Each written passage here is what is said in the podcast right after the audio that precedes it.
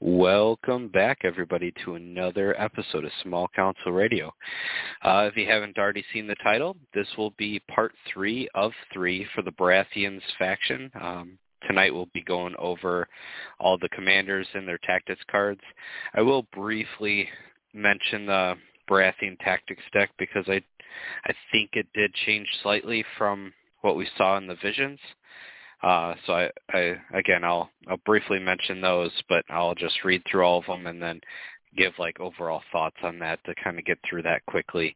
Um, but uh, as far as yeah, the rest of the show, we will do uh, eight of the ten commanders. We will skip uh, the starter Stannis and starter Renly because uh, we did go over those in the visions, and I believe they did not change those at all.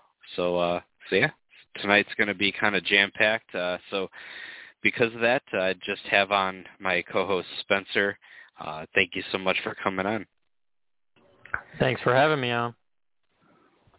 Of course, and uh, I fear we'll be able to get through all this content pretty pretty decently with uh, just both of us on here. Um, so we'll jump right into it uh, as usual. First up, we'll talk about Loras. So Loras Commander, he comes with Expert Duelist. So uh, each time this unit performs a melee attack before rolling attack dice, choose one. This attack deals plus one wound.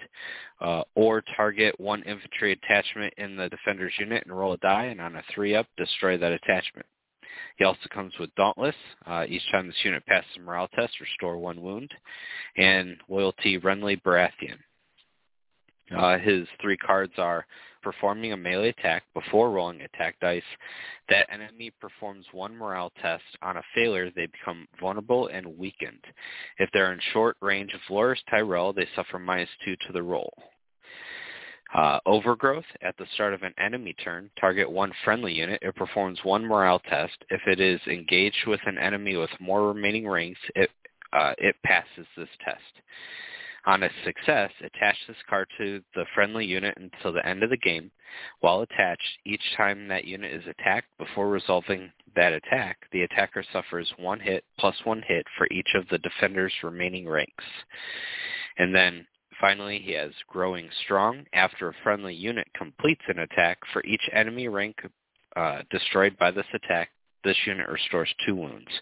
If the targets, if this targets Loras, uh, Loras Tyrell's unit, restore plus one wound per enemy destroyed rank. Now, overall, I'm going to put Loras in the category of strong.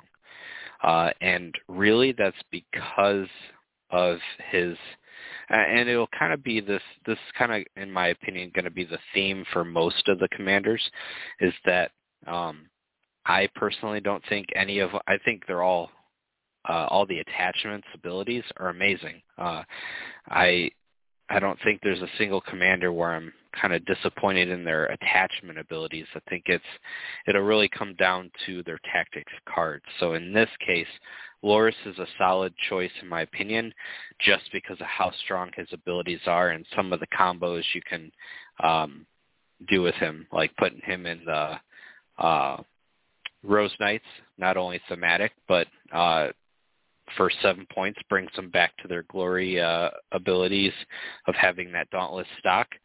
Uh, and Expert Duelist on a commander is crazy good. Um, unless obviously you're, you know, facing down Drogo, as long as you can somehow outtime your opponent and if they're coming at you with an expert duelist, you can uh, attempt to charge in an expert duelist, their expert duelist, before they can snipe your commander away. Uh, so I rate Loras for that reason alone pretty much as one of the highest commanders. But uh, with that said, I think uh, a lot of his tactics cards are kind of lacking. Um, I know Spencer has a way more experience with Loras than I do, but I, in my very limited uh, testing uh, uh, as Baratheons, um, the handful of times I've used Loras, uh, his cards almost never seem to go off, and it it doesn't really make sense to me that it's uh, two of them are panic based. I know one's for you, and then and with the option of auto passing, uh, and then one is against an enemy. But with an ability to make it minus two, it just seems a little out of place. I'm not sure. Um, but before I elaborate way too much on it, uh, Spencer, what do you think about Loras here? Uh, I would say overall he he's okay. I, I don't think I'm as high on him as you, although I will say having expert duelist on a commander, I believe Khal Drogo is the only other one, unless you want to count Vargo. Uh, so that's already a very useful ability to have. Uh, Dauntless is a nice ability. Uh, I don't think it's great, but I think it's a, you know it's not one I'm going to ever complain about being on a commander. Uh, definitely brings some survivability to some units. Um, again, my pr- kind of problem is like you were uh, touching on. His cards are problematic in my opinion. He he he does the the love by the small folk is. I'm gonna already say it's a, it's kind of a bad card uh, relying on your opponent failing a morale test, and all you get out of it is your opponent becoming panic or uh, vulnerable and weakened, which is not like oh that's terrible stuff, but it's the conditions required to make it even happen in the first place. That's kind of a feel bad in my opinion of what a, a card should be doing. Um, I know his best card, in my opinion, is the uh, what is it, overgrowth, the attached to your own unit. I've had very bad success with this, and it could just be I roll bad, but I've tried this, I think, six times, and I've only gotten it twice ever um, to actually get onto a unit. I, I always seem to just fail. Um, and even the two times I have gotten it on it, my opponent pretty much just ignored those units because it just it they didn't find it even worthwhile to attack and so like I had I think one was on a rose knight so it's like great I want you to attack this unit and they have even less incentive to attack than they normally would have even with just deadly bloom. Uh I do think it's a good card. Don't get me wrong. I just think it's it's not as easy to pull off as when you first read it and you're like, wow, that looks like a great card. It doesn't have the impact that you're hoping for usually. Um, the other card, the was it Growing Strong? At most, you're normally only healing two, and I just go for a tactics card. When you see some other tactics cards on other factions, you're just like, dude, they can heal like three to four minimum. This is at most probably going to do only two because it's not easy to do two ranks of damage. Um, even if they already are pretty weakened to begin with, it, it's just Baratheons don't have that kind of punch for the most part, so it, it's just it's not as easy to use. Uh, another kind of problem I have is I go, Loras seems to have a hard bunker. Like it's kind of hard to figure out what to. Uh, you could put him in Sentinels, just kind of increase your speed. Uh, I don't think he works very well actually in Rose Knights because I think he's too slow. He he's not really engaging targets and doing what you need him to do. Uh, although it is nice to give Dauntless back to the Rose Knights same problem with Wardens. They're just they're not fast enough, and I feel like Loras needs to be offensive. Uh, so I find the best homes for him is either in Sentinels or in Bastard Girls, which is kind of unfortunate in my opinion. Yeah, I think uh, Growing Strong has so much potential because um, it has a minimum of well zero because if you don't destroy a rank, but obviously you just wouldn't play the card. So we'll, for the that argument, we'll say it's a minimum of two to a max of six if it's Loras and you took out two ranks. But um, that's more like you said. More often than not, uh, you're either going to be holding on to this card way too long, or you're probably just getting two wounds out of it. Um, and out of my games, out of playing Overgrowth four times, I have yet to have it work. Um, and again, maybe that's just bad luck on both of our parts, but be nice if uh, maybe if it had an easier auto pass. Uh, so like I don't know if it was a Tyrell unit, um, just it auto passes. So Rose Knight or any anything that they might come out with in the future, just be like, oh well, you know I can you know, and then if they gave like Loras the Tyrell keyword, you could just automatically uh, attach it to Loras's unit or any of the Tyrell units. Um, having something have more remain, remaining ranks in you is fine and all, but uh, more often than not, like you're that's not going to happen uh, until later in the in the game, like round three or something. And by then, if you drew this card early, it's basically a dead card. Uh, I mean, I shouldn't say a dead card because you can play it at the start of any enemy turn. But if you want to really try to get that auto pass, I mean, you're not going to be able to get that. Whereas if it was something more along the lines of like a Tyrell unit, then you know you could play it right away, uh, right when you draw it.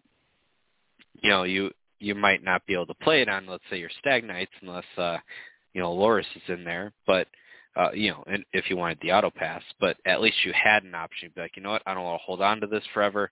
I don't want to take a risk in playing it on this unit where which has morale six. So uh, you know what, I have a Tyrell unit right there. Let's let's throw it on them. Um, and yeah, loved by the small folk. Uh, a chance at getting vulnerable and weaken. Uh, I don't know. It would be nice if it was uh, like you automatically got one of the tokens at least, and then if they fail, you get the other one. Um, it's just it's a lot hinging on your opponent to pass a morale test. It's not even like a panic test, so they won't even take damage. And yes, you could get a minus two on there, but I don't know. Like other otherwise, you don't really have a lot of ways as a Tyrell or a uh, Renly focused faction to get more minuses in there, not easily. So this this card just kind of seems out of place.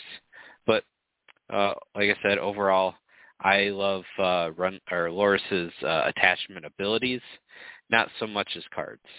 Um, next up, uh, we'll talk about Renly Baratheon, Lord Paramount of the Stormlands, aka uh, Loras's brother. Uh, was it Garland or Gar- Garand? I forget his name. Garland, but I could be wrong. It could be Garland. So for anyone that didn't read the books, uh, Loras's brother is the one that wore Renly's armor uh, at the Battle of the Blackwater, in which a lot of people thought Renly had been resurrected or that his ghost was fighting with everyone.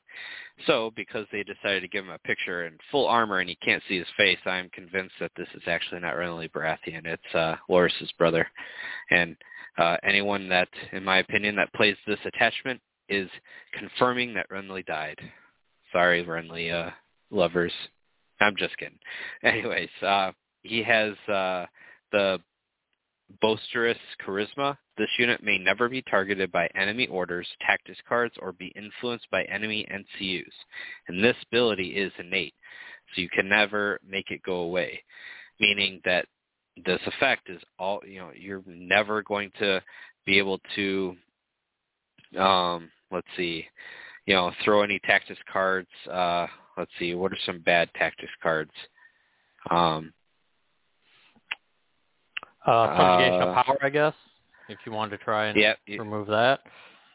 Um, uh, hear me roar. Or um, there's too many, like all those minuses and stuff. Uh, orders, um, like I don't know. I keep thinking of like offensive orders that wouldn't apply, like insight um, or something, or set for charge. Well, but, I would uh, say martial training, you wouldn't become vulnerable. I think they would still get the rerolls though. Yeah, I, I suppose that would be uh yeah, because you would have multiple targets with yep. that. You'd be targeted uh, vulnerable here. The marked targets or threatens wouldn't work. Um, he also gives Stalwart, so plus two to the morale test rolls. Um, his first card is Inexplicable Return. Uh, it's when a friendly NCU claims a zone, replace that zone's effect with choose one. Move one friendly attachment from one unit to another friendly unit without an attachment in long range. Or attach one previously destroyed friendly attachment to one friendly combat unit without an attachment, replacing a, mod- a model as usual. Then he has Hidden Affairs.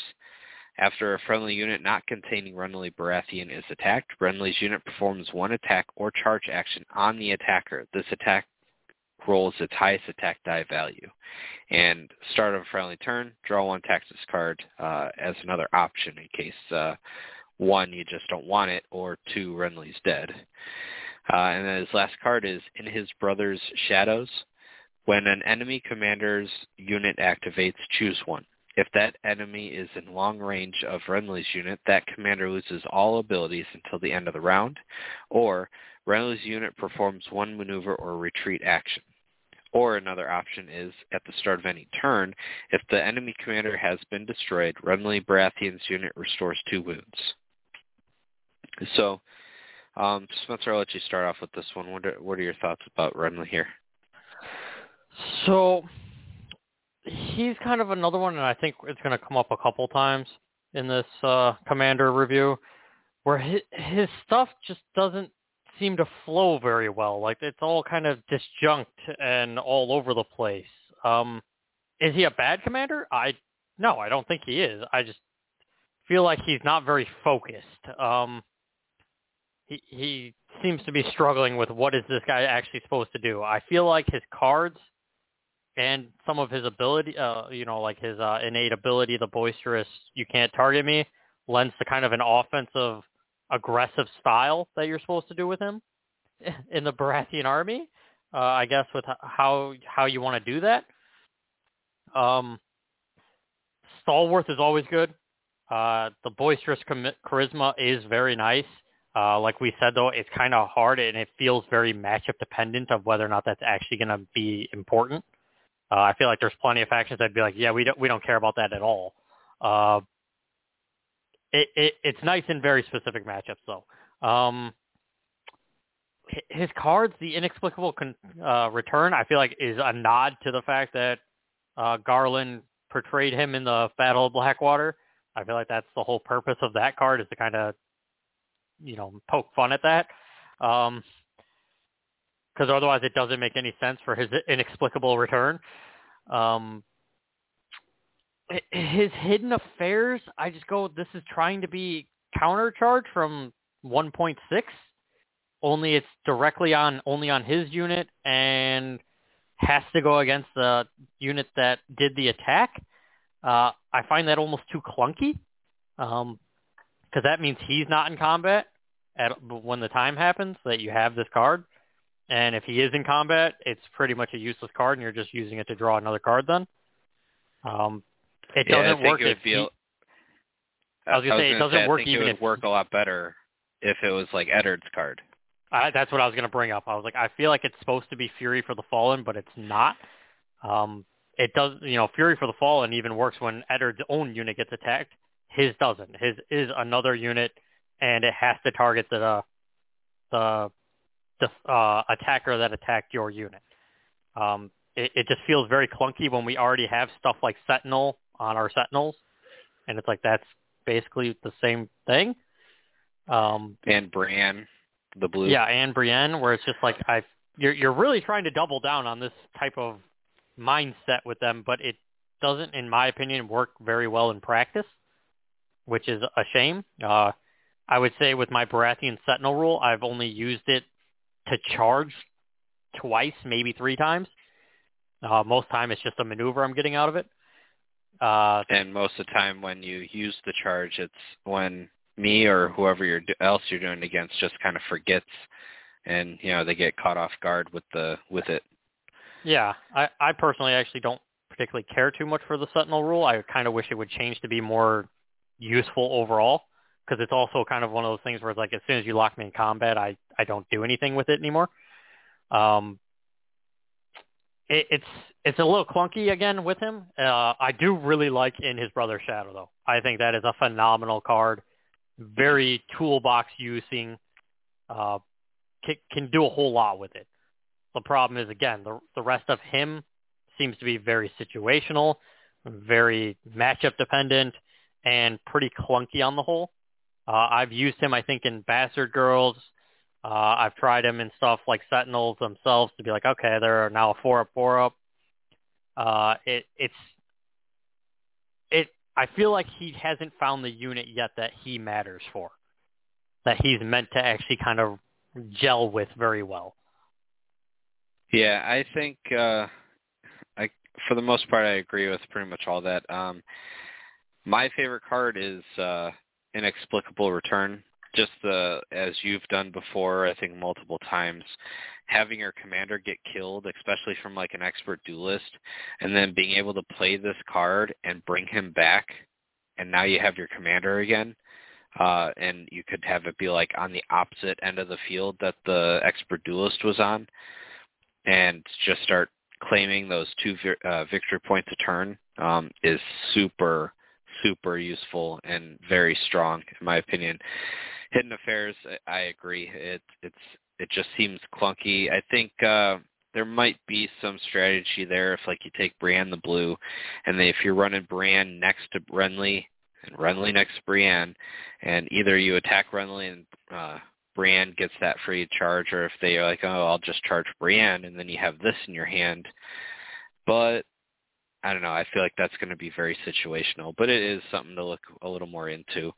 Uh, and in his brother Shadows, the I want to point out that even though it the long range shutting off a commander's abilities into the end of a round is super strong, but not to um, underestimate the power of a free maneuver or retreat action. Yeah, um, I'll actually say that's the most powerful no part range. of the card.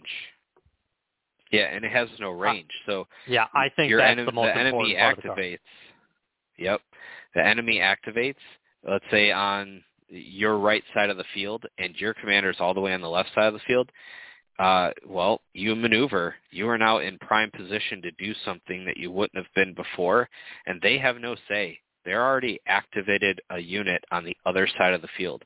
So knowing you have this card is like a good uh, reason that you might want to deploy your commander opposite of their commander to give you that option to, because obviously if you free maneuver but you're too close to their commander, they could try to do some shenanigans and get you, uh, like charge you or whatever the case may be.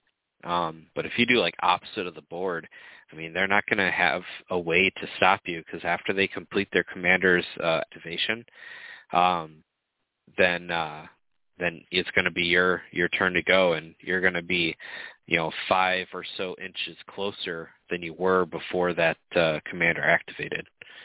Well, I've used it before personally with Bastard Girls and gone, okay, your commander's on the opposite side of the field. I'm now going to do a free retreat.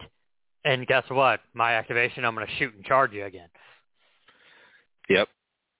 Or even if you're way too far uh, to begin with, to and you weren't even in combat, let's say round two, a free six-inch maneuver and then a, a two-inch shift. I mean, chances are you're now in easy charge range after that shot. Um, to get in there and really, you know, especially if you went across from a more like um squishy unit, you know, I don't know, I'll just say I'll just say cutthroats, but you know, just a squishy unit and you know that that uh, shooting charging is really going to decimate that unit. You know, this card could put you in that sneak position much in the way that uh um what was it Swift Advance used to be able to do for you. So, and obviously they thought Swift Advance was too strong of a card. Now you have basically Swift Advance with a little more uh, criteria to it, but uh, just something to keep in mind. Overall, I think he's a great commander. Uh, it's really just the one hidden affairs, but worst case, it does have the ability to just get it out of your hand. Uh, but his abilities himself, stalwart's always amazing. The boisterous charisma could be game changing. Um, oh, biggest thing we forgot to mention: boisterous charisma. Renly Baratheon, or let's say uh, Loras's brother, can never be expert duelist. That's the biggest one there, because expert I'm trying duelist to figure out is why hard. because there's Oh no, no, it's no, not you can't. stopping I'm abilities. thinking it's not an order.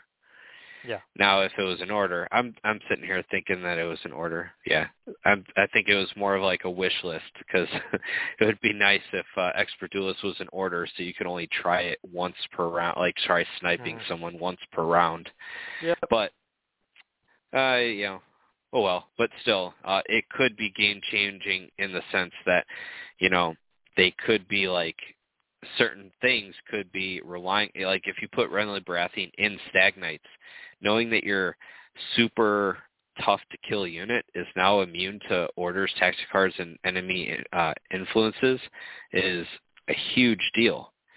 So, because a lot of things that uh, will, like let's say, vulnerable you, will come in the way of orders, tactics, cards, or influences, or being able to shut off your abilities. Let's say uh, resilience, right? That's the name of the yeah. giant resilience. Um, yeah, like how many commanders have a okay expend a token and then they uh, um, lose one ability or something? Well, or can't use can't their ability. I targeted by- believe combat Yep. attrition. No, combat something. It's a tactics Yeah, card and- that you see for several units or for s- commanders. Exactly.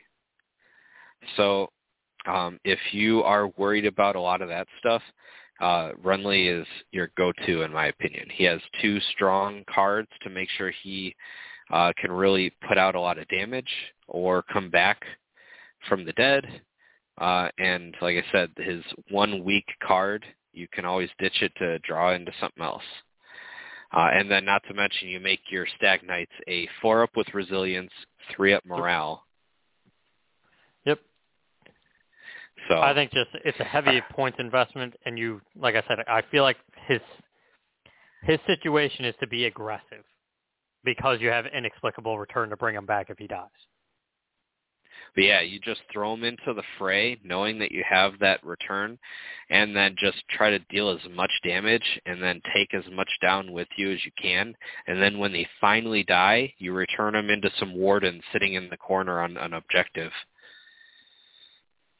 All right, so next up, we're going to talk about Eldon Estermont, Lord of the Green Stone. He has order, mark target, start of a friendly turn, target one enemy in line of sight and long range. They become vulnerable. Loyalty Renly Baratheon, and Hardened. Each time an enemy performs an attack on this unit after rolling defense dice, this unit blocks one, plus one hit and an additional plus one hit for each of its destroyed ranks. First uh, card he has is one uh, Hefty Ransom. When a friendly attachment is destroyed, attach this card to one enemy unit in short range until the end of the game. When that unit is destroyed, gain one victory point. Or he has an ability of when an enemy attachment is destroyed, attach this card to one friendly unit in short range until the end of the game. While attached, that unit's melee attacks get plus one die and gain plus one morale to morale test rolls. Uh, he has martial superiority. When an enemy is performing a melee attack before rolling attack dice, you may expend one vulnerable token from the attacker. If you do, this attack suffers minus one to hit, and the attacker suffers one hit for each miss. Then his last one is Battle Endurance. Start of a friendly turn. Target one friendly combat unit and attach this card to it until the end of the game. While attached, this unit's melee attacks gain the following bonuses based on the game round, and they do stack. Uh, turn three or more, may reroll any misses. Four or more, Sundering. Five or more, critical blow. And on turn six, uh, plus two attack dice. And like I said, it does uh, all stacks. So you'll turn six, you'll have reroll, Sundering, crit blow, and uh, plus two attack dice. Overall, I think Eldon is arguably the best commander um, in in all of Baratheon, not just the Renly side. Uh, you can make argument for uh, a different commander that which we'll talk about in a minute. Uh, but Hardened, as Brett has said on multiple occasions, is probably arguably the best special rule in this entire game. It is. I mean, I I hate you know saying when something's way too good, but hardened, way too good. It's each time an enemy enemy performs an attack from any side, front, side, rear. Doesn't matter how many enemies are you know engaged with you. Uh, it, it's ranged or melee, and if you're down to last rank, you know, blo- auto blocking three hits after rolling defense dice. Crazy good. Like, um, because they've reduced dice uh, on most units across all factions and reduce the to hit, um, an average unit. So let's say uh, sworn swords. You know, anything that hits on fours with, you know, a seven, like five four profile or even like a seven uh seven six five profile, they're never going to kill this unit. They're never going to kill a unit with Harden. I, me and Spencer had one game. I had Bastard girls in the rear of Eldon and some Stag Knights, and I had cutthroats in the flank, and I had blackguard in the front. And by the end of the game, had we just kept going, because it was round six, but had we just kept going and to, uh, to see the end result, his one unit would have killed all three of mine. Now I understand it's an eight-point investment with your commander, but no way should one ability allow an eight-point unit to take out, what was it, uh, 12, um, uh, yeah, 12, 18, 18, it was 19 points plus my commander worth of units all around this one unit, and I couldn't kill it. Uh, hardened was just, especially hardened combined with resilience.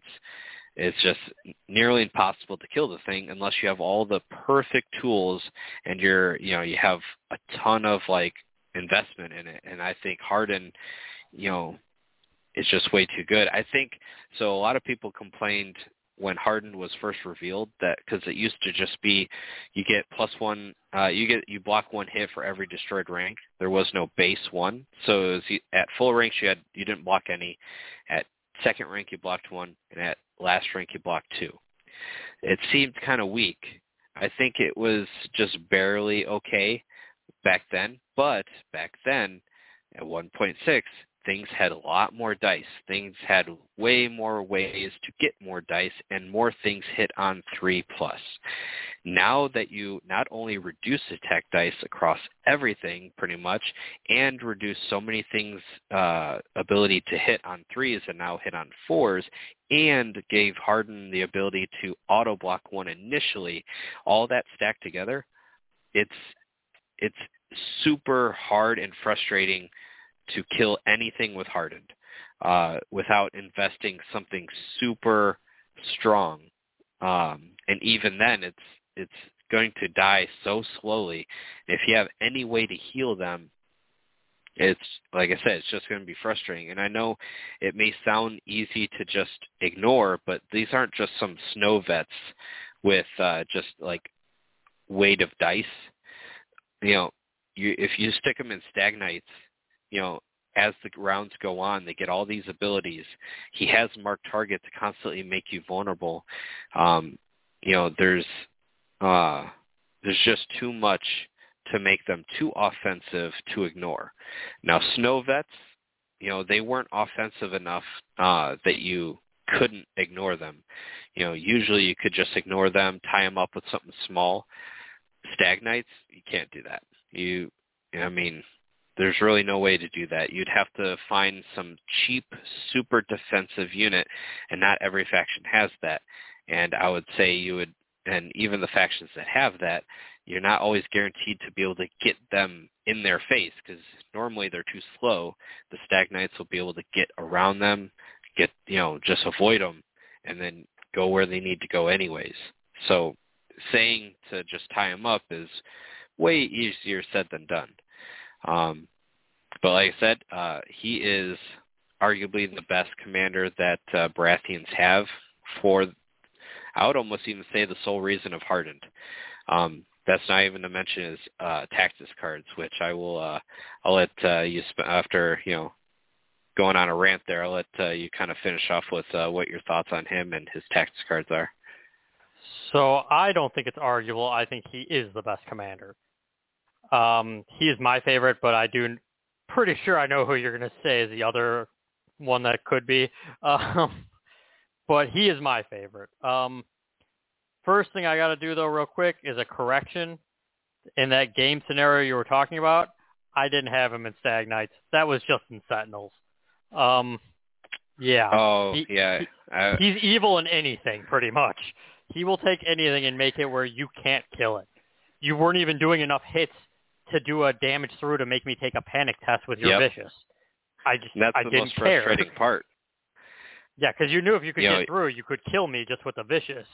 But and I'd get like were... one hit through sometimes, and you'd go, okay, I need one four up save. Okay, four up. Okay, no panic test. All right, awesome. Yep. That's all I would do. And your even your bastard girls, it often came down to all I need is one six, and I auto block the rest, and it kept happening. Um, yeah, no, he would. I've never run him in Stag Knights because I know it would be insane for my opponent to try and deal with. Um, yeah, it, it would be a problem. However, I'm going to go to his tactic cards now because I think we've ranted about him enough. Um, uh, so I think he is the best. Uh, like he said, Harden and Mark Target are just really good anyway. Uh, I really like the fun that I can get from uh, that I have with Hefty Ransom though.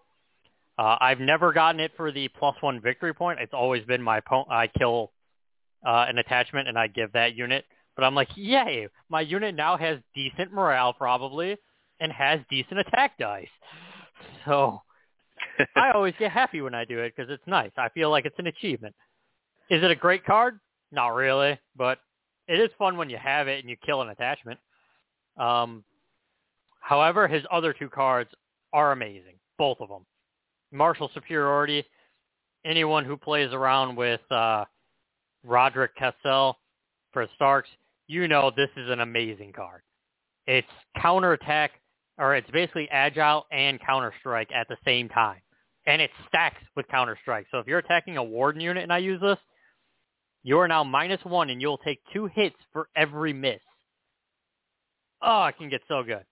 Um, yep. I think my and you have I think my best so far is I've done 12 hits to a guy who attacked me, and I was like, I'm sorry, I'm sorry.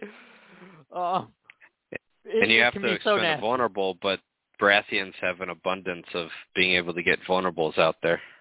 Yeah, and obviously he has more targets, so I can spread them around if I want to. Um, yeah, no, it is such a good card. Uh, Battle Endurance is amazing. I just enjoy it. I find it so fun so enjoyable. Uh, I do not understand. I'm going to give it a quick comparison. I I don't like how for some reason some factions have the same name card but do different stuff. Uh, I kind of wish CMON would clear that up across the board of if this is the name of the card, they all do the exact same thing. Because uh, Battle Endurance for Grey Worm and the Targaryens works on ranged and melee, whereas mine only works on melee.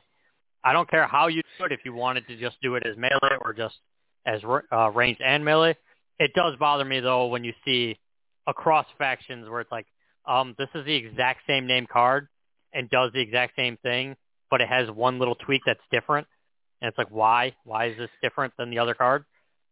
Um, and the tweak's not even necessary. Like Outriders with Battle Endurance gets a little I don't know, uh, lack of a better word, stupid. Uh, I encountered a double outrider with battle endurance on each, and it was just really stupid. it, it does. I think it should be melee is what it should be, but I'm just saying if, and it's this way with multiple cards all across factions where it's like, why is this the same name but something different? Rant over. Anyway, it's a very good card. I love it. Uh, I actually love it because, in my opinion, Rose Knight's the biggest weakness is they get ignored because you're like, why would I attack that when it's just going to heal and attack me back or hurt me back?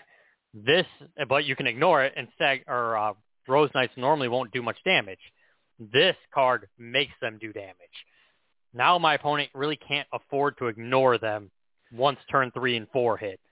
Uh, they now have to start worrying about do I need to start focusing on killing that unit too, uh, otherwise it might start pushing through my units. Um, I find it just very useful for them. Uh, I believe I have put it on even wardens and just watched wardens power up and actually be somewhat of a threat in, in melee. Uh, rerollable four ups with sundering is not, you know, not terrible either. Um, yep. It's it's a very good all-around card that can power up stuff, and that's something, in my opinion, the Baratheons needed. Is they needed another card besides ours of the Fury to power up their offense, and this card does it. So he comes with arguably the best commander, field commander abilities in Harden and Mark Target. He has an amazing defensive card in Martial Superiority, a great offensive boost card in Battle Endurance, and then, in my opinion, a fun card with with uh, Hefty Ransom. So it makes him the best commander, in my opinion. Yeah, and I think uh, he's arguably one of the clear choices for any tournament or competitive list. Um, he just he's such a hard you know commander to move off of just about any unit you put him in.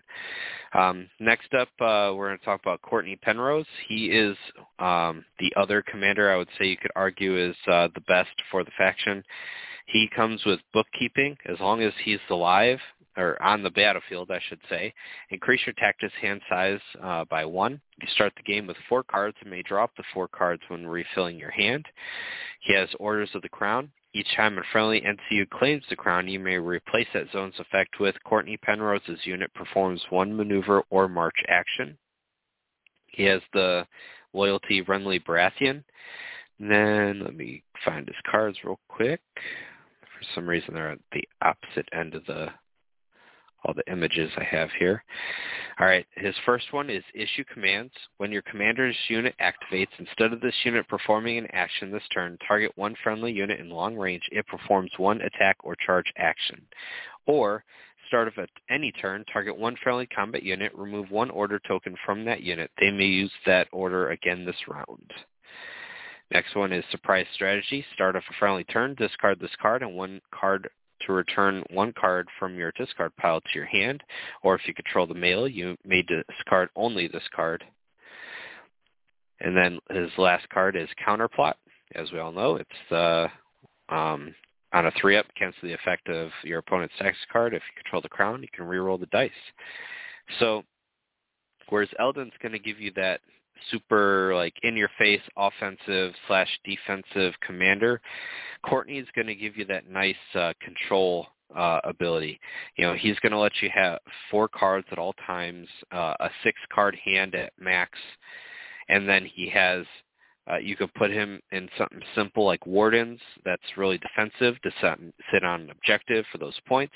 He has the issue commands, so you sit on that objective and then you let something bigger uh, attack again um, or even if you have uh, Bastard Girls and or uh, for to use their order twice that round, or uh, if you have some Stag Knights and they're really getting you know teamed up on, you can uh, turn their resilience back on for that second attack they're about to get hit by. Uh, the surprise strategy to go get the counterplot or uh, issue commands again or any of the other cards in your deck uh, or in, your, I should say in your discard pile, um, to just use the same card potentially four times in a single game. Um, so uh, his orders, uh, orders of the crown, um, is definitely very useful as we kind of talked about with his attachment. Uh, you could definitely make something super fast uh, that you put him in. The problem is you want him to stay alive, so you have that bigger hand size. Um, and he doesn't really add any offense or defense to the unit he goes in. So making something super fast is not very great because it's your commander. You're usually just wanting to sit back and just kind of relax. Uh, and the Orders of the Crown can only be used on him. Um, so maybe late game if you're like, okay, uh, I'm going to shoot across the board and try to capture a different objective or something that's an option, but uh, more often than that, I don't think you're really going to see Orders of the Crown really used because it's your commander.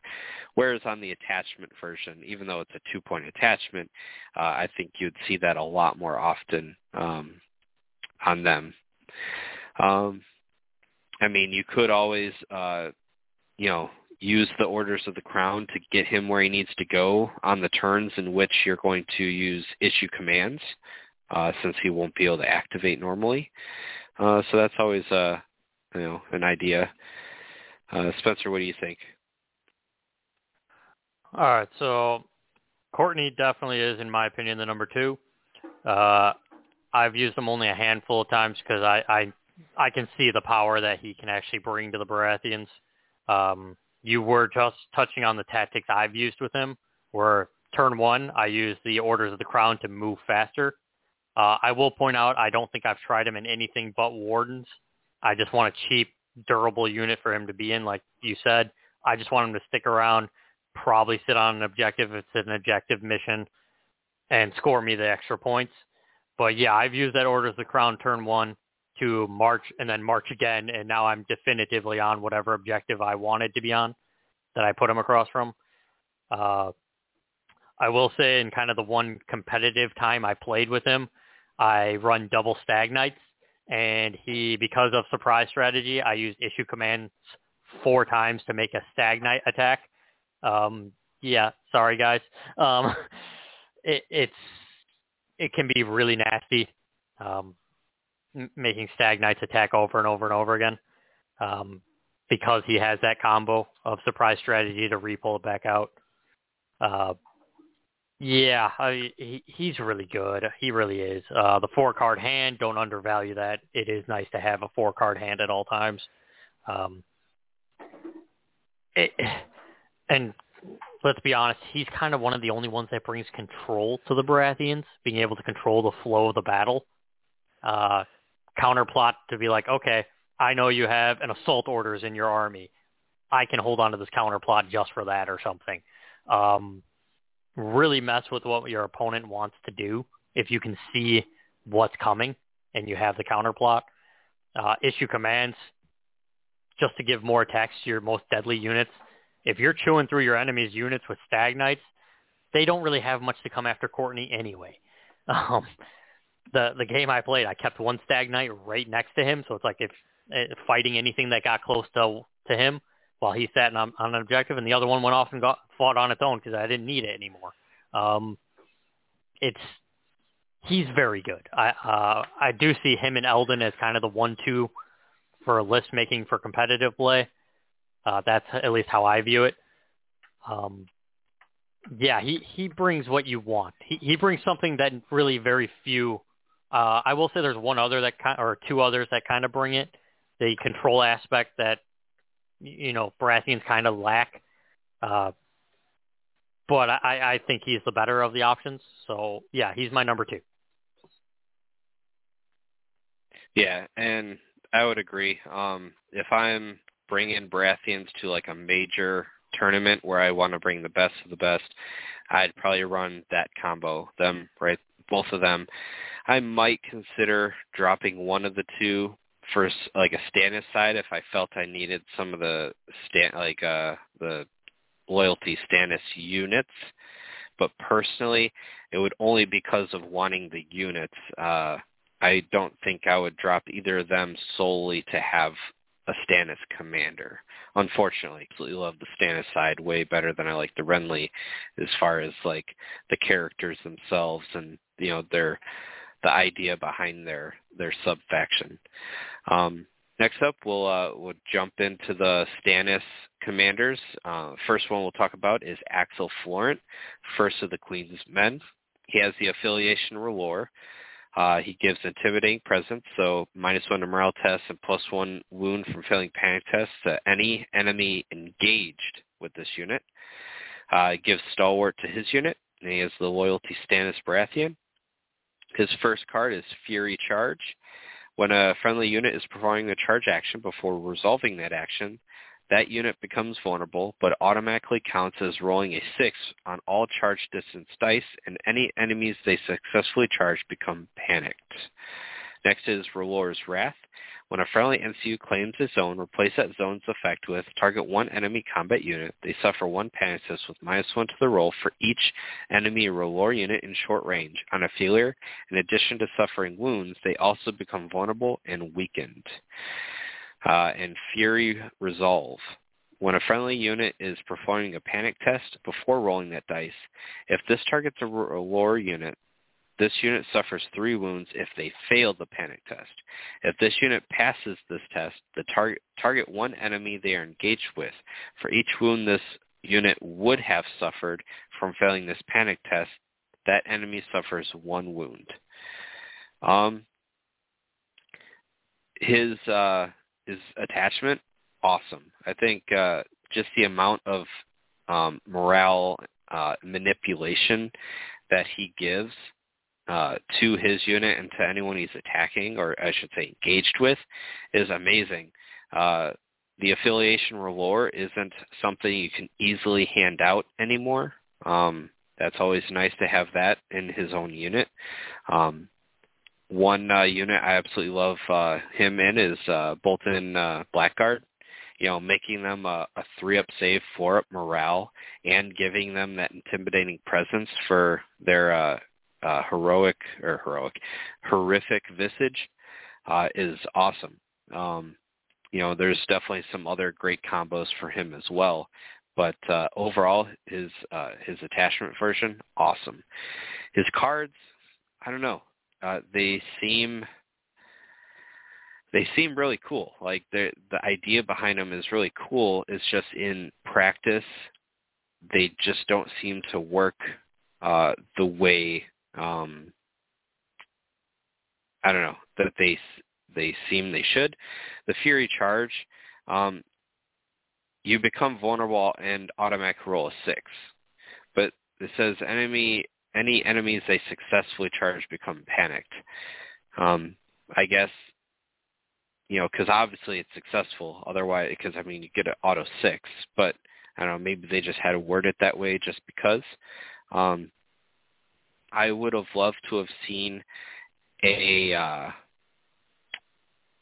um, a little criteria in there that if it's a R'hllor unit, uh, they don't become vulnerable, much in the way that uh, um, Victarion for Greyjoys has the uh, that little uh, um, caveat that if it's Victarion's unit, I mean, you could even make it a little less uh, general and just say Axell's unit uh, doesn't become vulnerable.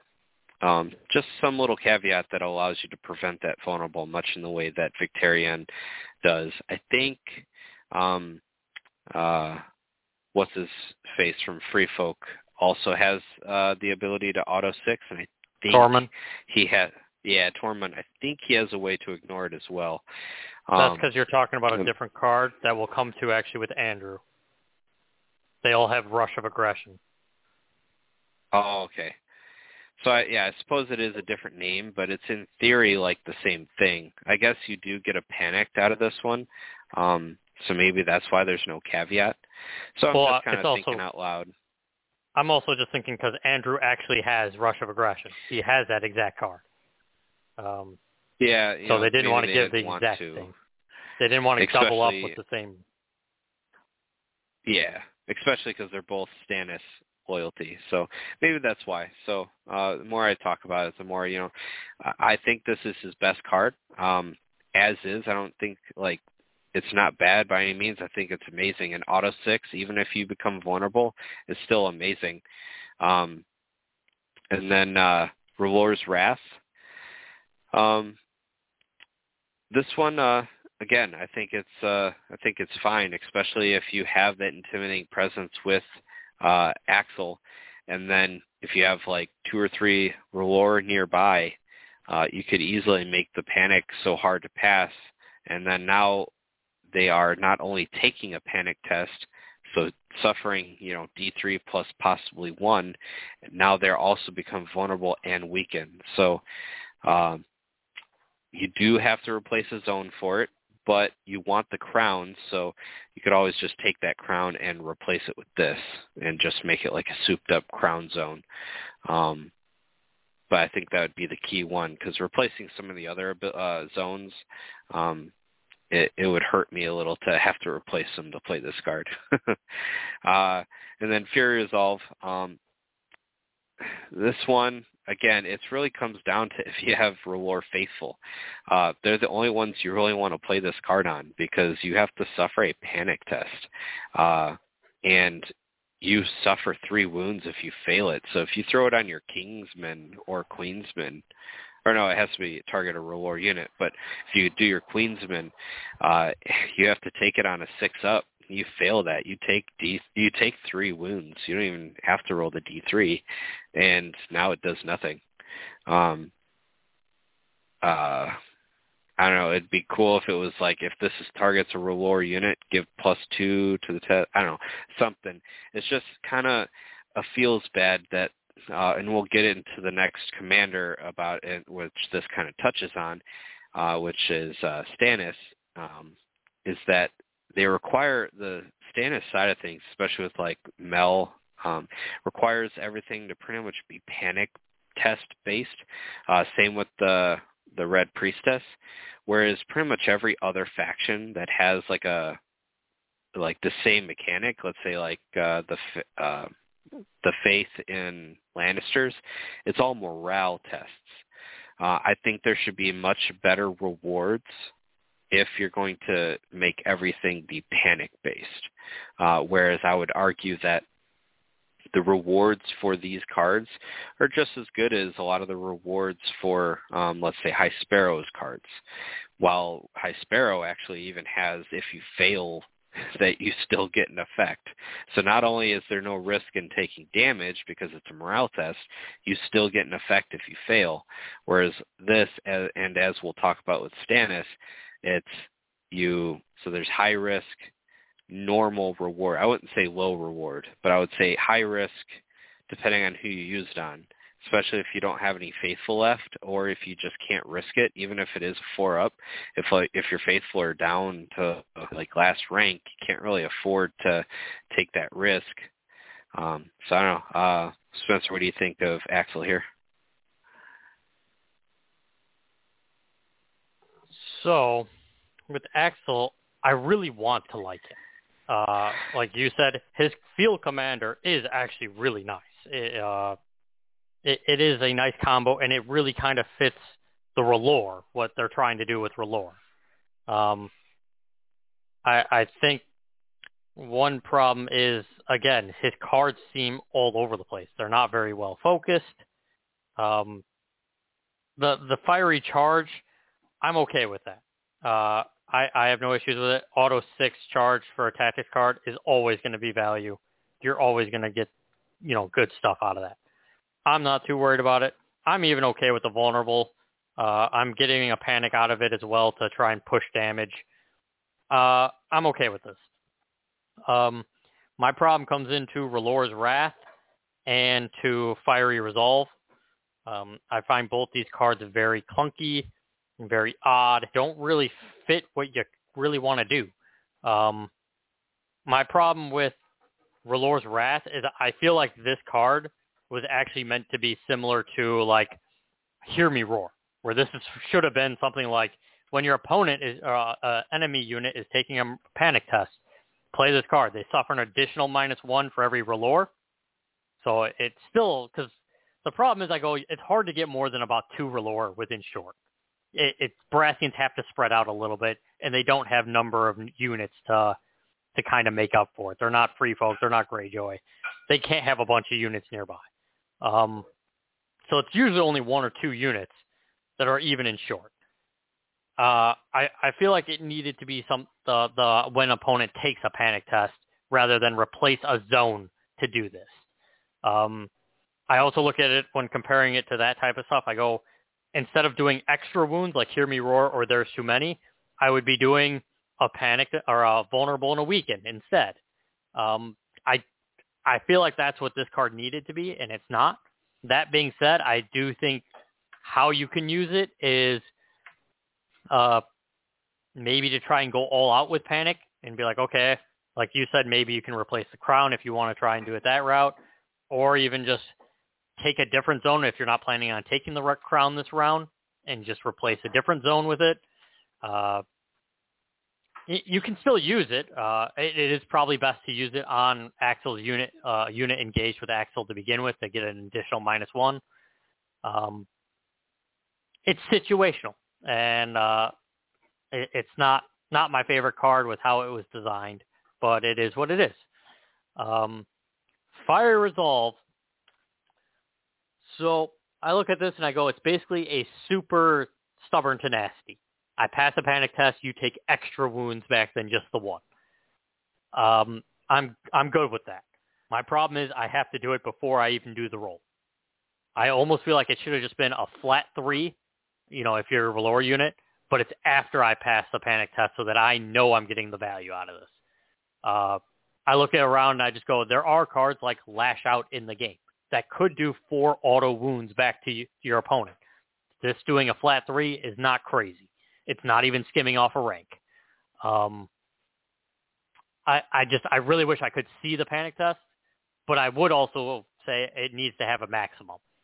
Uh, if I were to go high risk, high reward, if you're using Lannister supremacy on me and I pass it after having played this card, my opponent is taking six wounds back.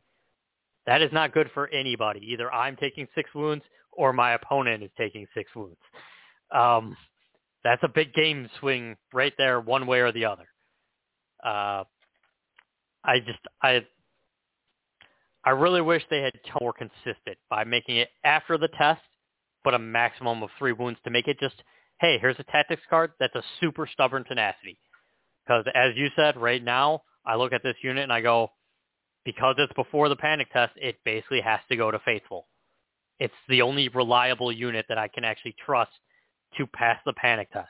Or Axell's unit, obviously with Stalwart, that pretty much evens it back out. Um, but it, it's it's a clunky card that's not easy to use because of these restrictions.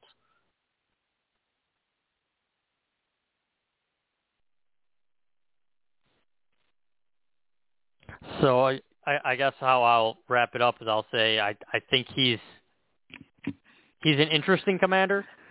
I would like to see his cards maybe tweaked to to work better together a little better. But he, he he's one I like to try out. He's one I like to mess around with and try and make work because I think he's he's got the potential. It's just it doesn't click unless you're in the right circumstances. Yeah. And even like his best card, in my opinion, the Fury Charge, you know, having that auto six is always pretty cool. Like if you, um, you know, you have your Sentinel and you use your Sentinel order from, you know, 11 inches away, uh, is always something that your opponent is, um, I'm assuming, never expecting. You know, that's such a long charge, and they have a long, long range for their Sentinel trigger. So, um, yeah, R'hllor's Wrath and Fire Resolve, uh, both they're right there. There's just I feel like they're just missing a little something. Um, all right, next up we'll talk about uh, Stannis, uh, the one true king. He uh, also gives the affiliation R'hllor. He gives Dauntless, which is uh, interesting that they double up, uh, you know, that he has Dauntless and so does Loras. So each time this unit passes morale test, restores one wound. He has Iron Resolve, giving plus one to panic test rolls, and minus one uh, wound from failing panic tests. And obviously he has Loyalty Stannis Baratheon. Um, his first uh, card is in R'hllor's name. When a friendly unit is performing a melee attack before rolling attack dice, this attack gains one of the following. If this targets R'hllor's unit, or if it targets a R'hllor unit, gain both. Critical blow, sundering. After completing this attack, if the defender was not destroyed, the attacker suffers one panic test with minus two to their roll. Uh, Test of Faith is the second card. Start of any turn, target one friendly R'hllor unit. That unit suffers one panic test. Attach this card to that unit. Remove this card after an enemy completes an attack on this unit. While attached, this unit gains plus one to defense dice rolls and Azor Ahai. Uh, when a friendly unit is performing a panic test after rolling dice, that unit can only suffer a maximum of one wound if they fail this test. If this targets a R'hllor unit, it passes this test instead, and all enemies engaged with it become panicked. All right, so uh, I want to absolutely love this commander, uh, especially because, like I said, I'm super into the Stannis side. This uh, Stannis pose uh, for the sculpt. Way cooler than the starter box one. Um, but I just I can't get behind these tactics cards. Um, I think of all the commanders, in my opinion, this is the weakest commander. Um, uh, he, even though his abilities on his attachment are super good. I would even still say that with how good the other ones are, that he is somehow still the weakest, even with having Dauntless and Iron Resolve. But that's that part's just in my opinion. Um, that's not to say his attachment is bad. I think it's still great. I think it's uh, that just kind of goes to show that all the Baratheon uh, commander attachment abilities are awesome. Uh, I don't think I have a single problem with any of them. I think it just comes down to the tax cards in some of their cases. And in this one, it's uh, in R'hllor's name. this card really shouldn't have a downside. After completing this attack, the defender was not destroyed, they suffer a panic with minus two to the roll. Um, and now, I guess let's put it this way: if all of the R'hllor units had a faith mechanic the way the faithful do, where they would get faith tokens, then I could see how all these panic tests would pay off. But the fact that faithful are the only thing that actually do that, this uh, this panic test at the end is only a downside unless you're playing this card on faithful.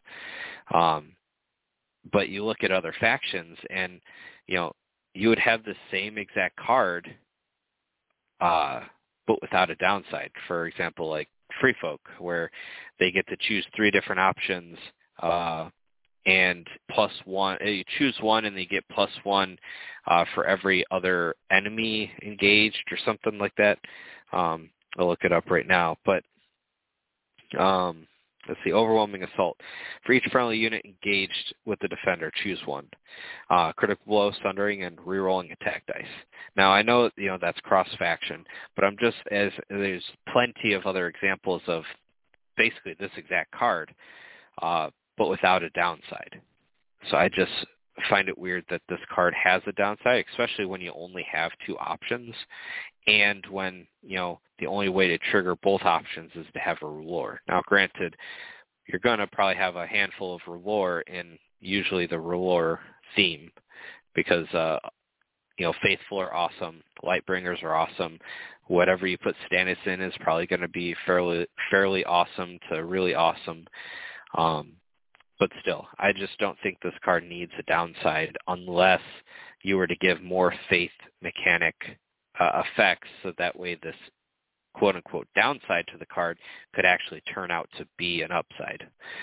Um, Test of Faith.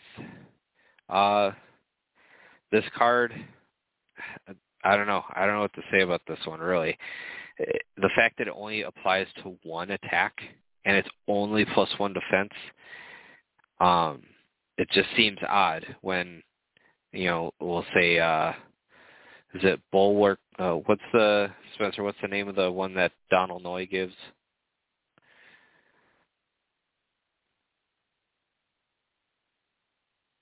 I think you're muted. Sorry. You still there? Uh, yeah, sorry. Uh, I believe it is defensive formation. Okay. Is the so name that of one it? is um you know, just so for clarity, I'm going to pull it up. And again, I know this is taking another uh, a card from another faction and comparing it, but it's not that it has to be as good as the Night's Watch one or that it has to be similar.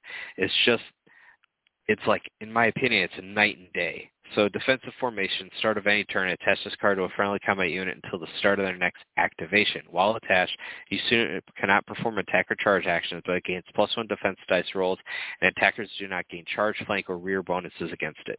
So as uh, Brett has brought up with in the three sales uh, um, uh, podcast or YouTube video, is that you know you just you activate him onto an objective early uh, in the in let's say round two.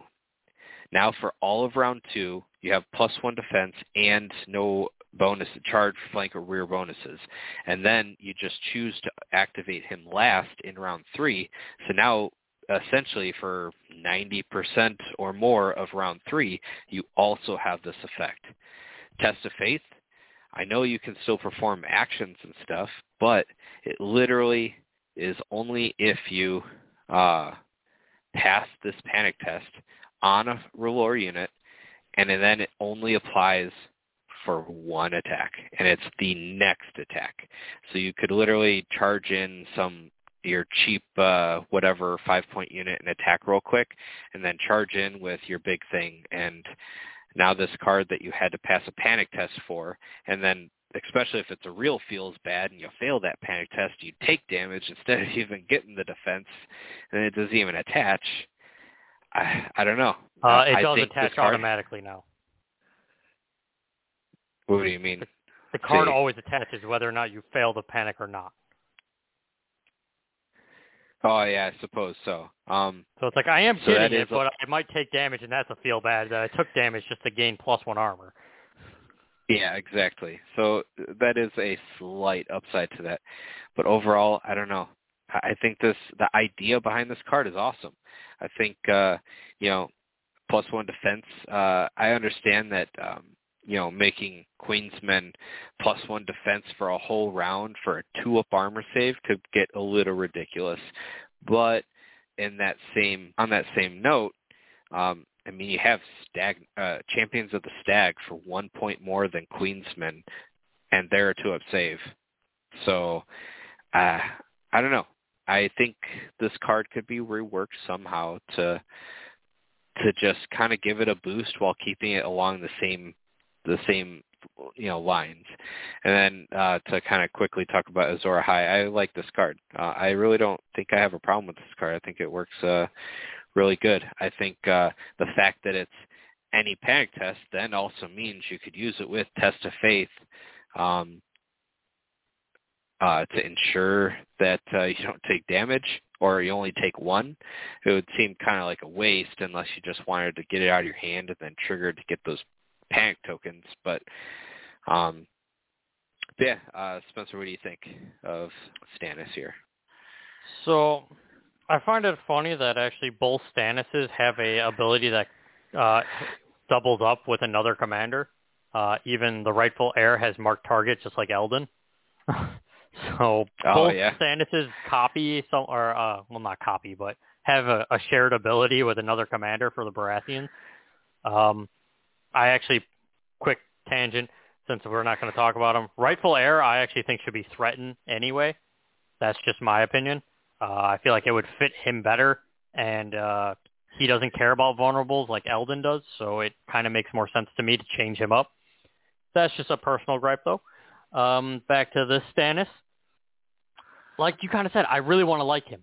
Uh, Iron Resolve and Dauntless are really cool ability combo of abilities uh, making a unit R'hllor. Uh, his cards are where the problem comes in. Uh, the attack one, I'm sorry, I'm going to pull it up. I haven't pulled it up. Uh, was it in uh, R'hllor's name?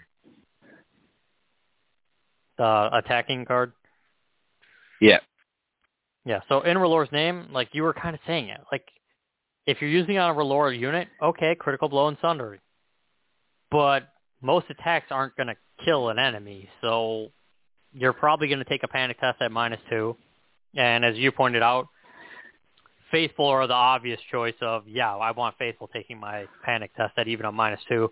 I would actually say even Stannis' unit would be good because you could be like, all right, I got critical blow sundering, and if I pass this panic test, I healed one as well. It's it's a nice little combo you could do, um, but it does feel a little, I want to say lackluster uh, I even would just compare this card to, say, High Sparrow's Wrath of the Warrior.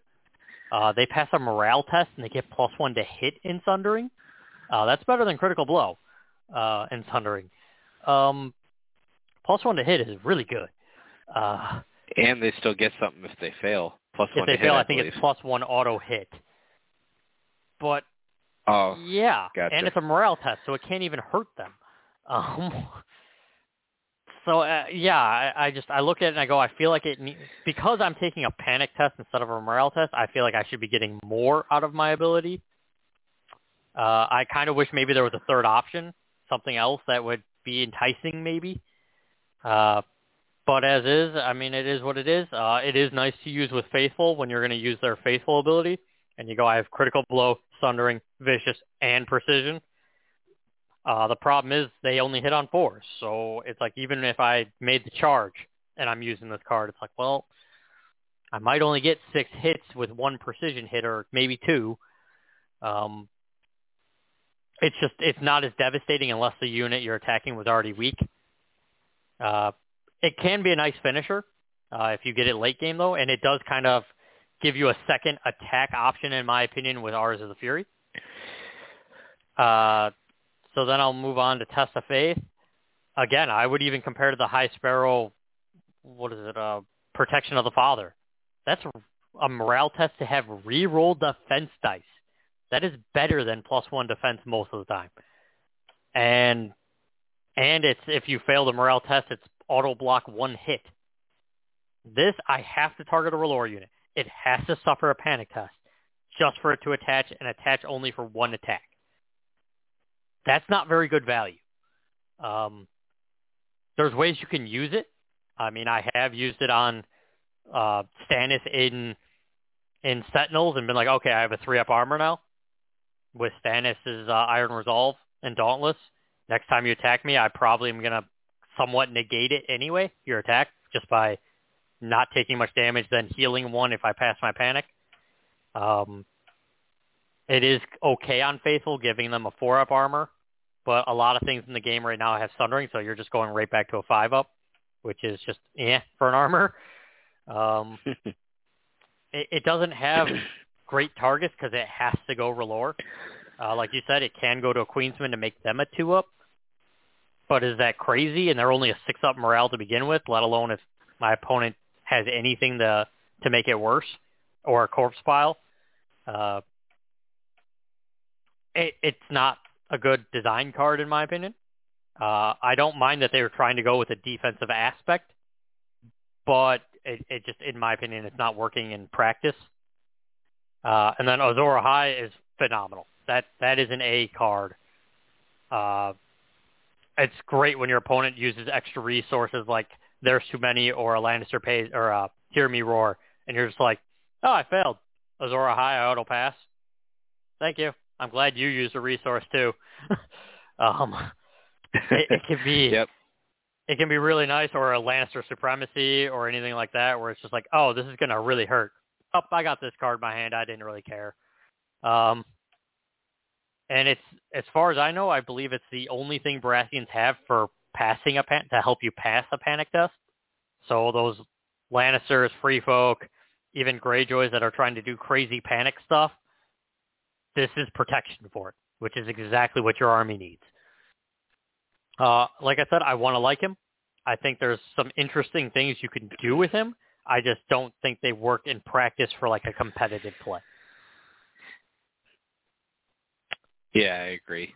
Um, all right, so moving on. Uh, next up, we have Davos Seaworth, Hero of Blackwater. He has the loyalty Stannis Baratheon.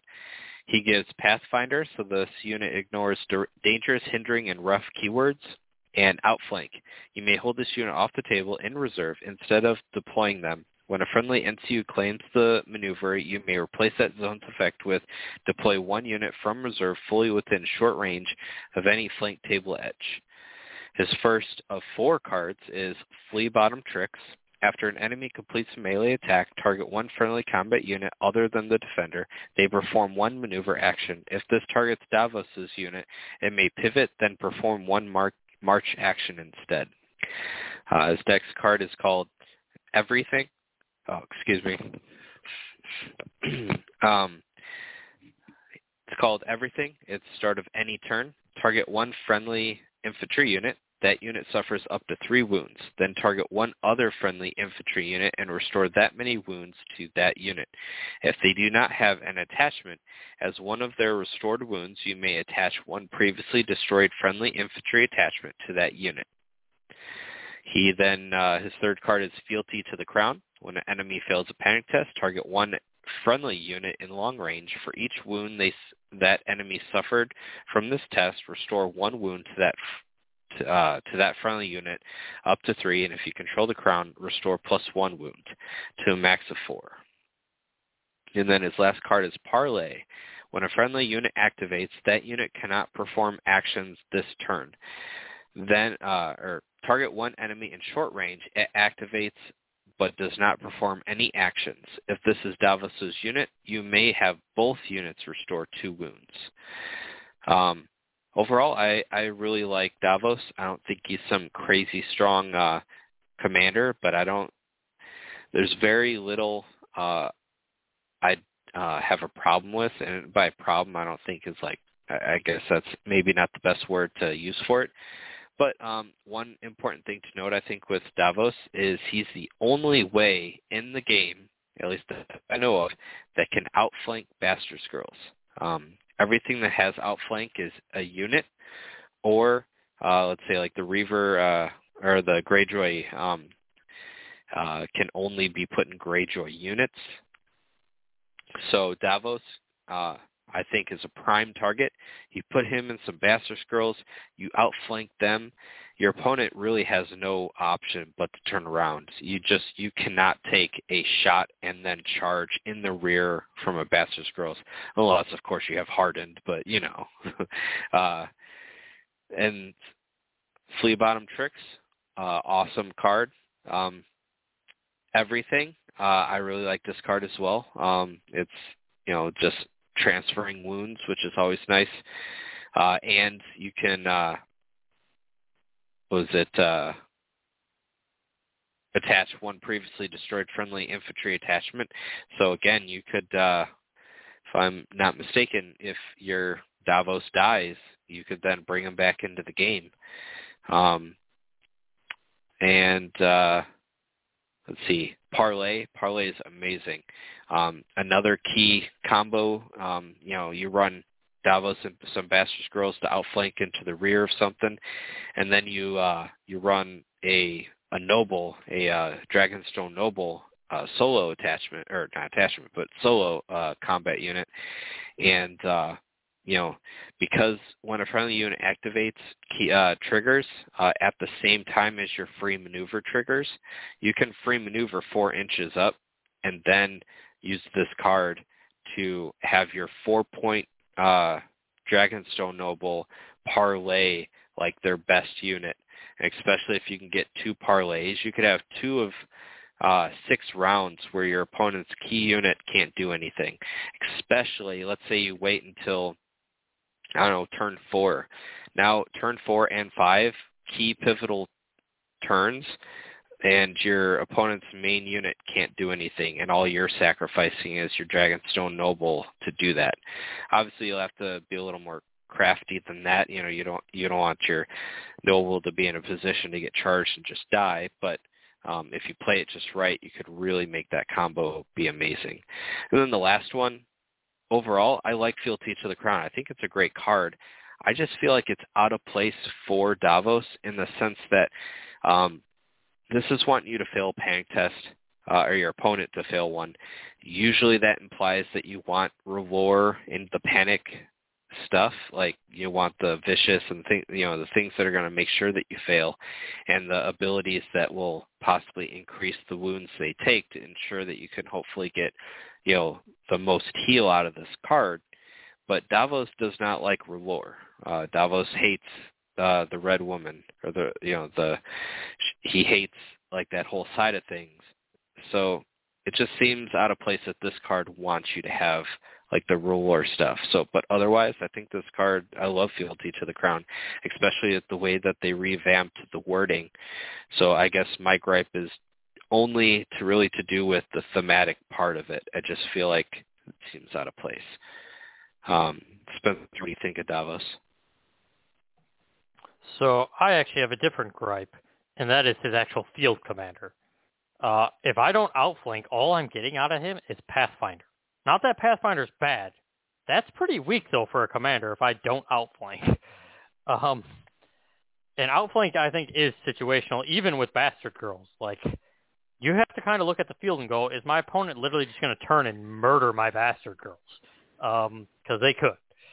Uh, I want to point out Parlay does not shut down everything. It is literally just an activation token, so they st- that unit can still do free actions and such. Um, yeah. So I mean, you still got to be careful. I mean, if they have issue commands, they might just be like, "Well, screw it, then I'll give it a free action with that." Um, so I, there's and obviously things like the free attack off of the the tactics board could still do that too. Um, so I want to like him. I have a gripe with his commander. I feel like that's too weak. That if I do not outflank, all I gained was Pathfinder. Um, I feel like he needs a small buff to go with his commander to make it where it's not all really incentivizing me to have to use or feel like I need to use the outflank to benefit from him.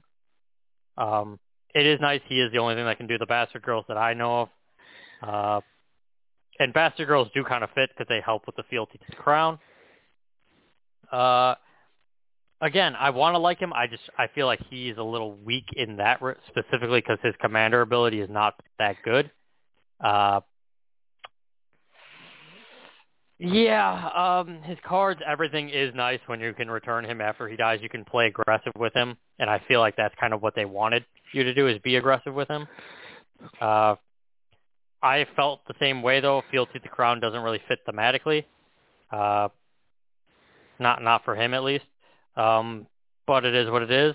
I mean, everything is basically supply aid, only with the attachment bonus. So okay, um, since his attachment does it and it kind of fits. Uh, losing final strike to get the flea bottom tricks. It's complicated. There's times when final strike can be critical to you being able to come back or win the game. Uh, however, it getting basically diversion tactics is also really good too. So I, I won't complain there. Uh, I find it kind of a lateral switch. I gain a, in my opinion, a, a more usable card or a less situational card with the flea bottom tricks, but at the cost of one of my power cards with Final Strike. Um, I want to like him. Uh, I really do. Uh, I even would sacrifice for his parlay. I would sacrifice even like a warden unit to shut down one of my opponents. You know, put an activation on one of my opponent's best units. Uh, that's good value still. Um, yeah, I want to like him. I don't think he works very well in practice though. But I wish he did. Yeah, I I agree with you know the fact that uh um you know taking out final strike is a pretty big blow. Um I'm sure you could there's plenty other cards in the deck that you could take out to justify because as we'll talk about at the end yeah as we'll talk about at the end um, with the tactics deck, I think it is the weakest of all eight, and so I think even though his cards are fairly strong, you could still you could leave Final Strike in there and still have a fair and balanced uh, tactics deck. Um, and some could even still argue that it would still be on the weaker side if you left Final Strike in there. Um, but uh, overall, I think he he's definitely not like top for competitive by no means, but I think uh, he's definitely uh, fun to play. Especially, I haven't, uh, I don't think I've played him yet in 2021, but I know I played him a lot in 1.6. Uh, he was one of my favorites to play. Um, so uh, we'll just have to kind of see with him. Uh, important thing to also note with the outflank is it does kind of suck that you're incentivized to like outflank. Otherwise, like you were saying, you're really not getting much. But it is nice that you claim the maneuver, you bring them on unactivated, and now your opponent not only has to turn around, they actually can't. They have a really hard choice to make now. Do they block the free attack because you could shoot them with the free attack and then charge and then not still not be activated. So do they block that? Turn around because they can't do both. Uh, not unless they have something that lets them take the uh, like uh, I guess they could like um, if they had like Lady Val or something where you could replace it with a free maneuver. But um, normally in most situations, you're either going to be able to turn around to prevent a rear charge or like shot charge, or you're going to have to take that free attack, and in which case they're going to shoot and charge your rear. Um, so I think Davos, among most things, is one of the most reliable outflanks. So there at least is that. Uh, I will Um, point out that real quick. Ahead. While while bastard girls are, in my opinion, the obvious choice for him to outflank, you still can outflank other things. Outflanking something like Bolton Blackguards into their backfield and going, okay, I may not be a great damage dealer, but do you still want me in your backfield? Um, still isn't something I think your opponent wants to see. Uh, Yep. uh, I think the problem is he doesn't really mesh, like you kind of alluded to. He doesn't really mesh well, actually, though, with Stan- or with the Baratheon units themselves. Uh, it is kind of like Bolton seems to actually fit him better than than, than the Bolton than the Baratheon stuff. But you don't have to do Yeah. Mass Girls. I just think it's the best option out of what you got. I have one list where he's in uh, dervishes, just uh, you know, try to get those dervishes in the flank or not flank, but the rear to get the hit their ability off. Um, just because I was on like a for a little while, I was making a bunch of lists trying to really make dervishes work. Um, and we'll get into them when we do the neutral episodes. But yeah, I think uh, there's a lot of potential for Davos's outflank. Um, but you really, I, think Bastard Girls are the easy, hands down best option. But because, like we are saying, outflank, if you don't use the outflank, you're really not getting much out of that just having Pathfinder. So with that said, you really want to use Outflank, and if you really want to use it, you really have to maximize what you're outflanking with. Um, that'll lead us to our last commander and my personal favorite, not because he's the best. I just like the way he, what he does and the way he works. And that's Andrew Estermont. And I not only absolutely love his model, um, but uh, he has true conviction. If this unit is a Baratheon unit, for each uh, each time it attacks an enemy with more remaining ranks, it may reroll any attack dice. He has First of the King's Men ability. Um, you count as controlling the crown and mail zones for tactics cards that target this unit, and he has Loyalty status. His first card is Assault Orders. When a friendly NCU claims a zone, replace that zone's effect with one friendly combat unit performs one attack action, not melee attack. If this targets Andrew's unit, they may perform one charge action instead. Reckless Fury is the second one. When a friendly unit is performing a melee attack before rolling attack dice, this attack gains Vicious and rolls its highest attack uh, die value. After completing this attack, the attacker suffers two wounds, minus one wound for each of its destroyed ranks. So like a Stark mechanic right there. Um, and his last one is Rush of Aggression that we had uh, sort of talked about before. When a friendly unit is performing a charge action before rolling charge distance dice, this unit automatically counts as rolling a 6 on all charge distance dice, and their melee attacks gain critical blow. After this attack has been, unless the attacker is Andrew's uh, unit, they become vulnerable. So uh, I am going to say that Andrew is really high up there. I would argue to say he's number three, right behind Courtnay and uh, Eldon. Um, and I would say he's, in my opinion, easily the best Stannis uh, option. Uh, all three of his cards are awesome. Uh, an auto six is huge uh, for charging and giving you that crit blow. Um, Reckless Fury, Fury is in my opinion, easily his weakest card, but I still think uh, highest attack die value and vicious gives a lot of, you know, if you're at last rank, um, you know, it's huge. You're not taking any damage. You're getting max dice. You're getting that vicious. Um, but uh, it's definitely his weakest. But it, I don't think it's horrible. Um, and then assault orders. I mean, it's arguably one of the best cards in the game. Um, I wouldn't say it is the best, but it's one of the best. A free attack by replacing any zone, especially if it's a zone you don't like the crown. I don't want to zap anyone, so I'm just going to take the crown and uh, get a free attack out of it. And then uh, Andrew's abilities, um, you know, I'll just pull up their text deck real quick.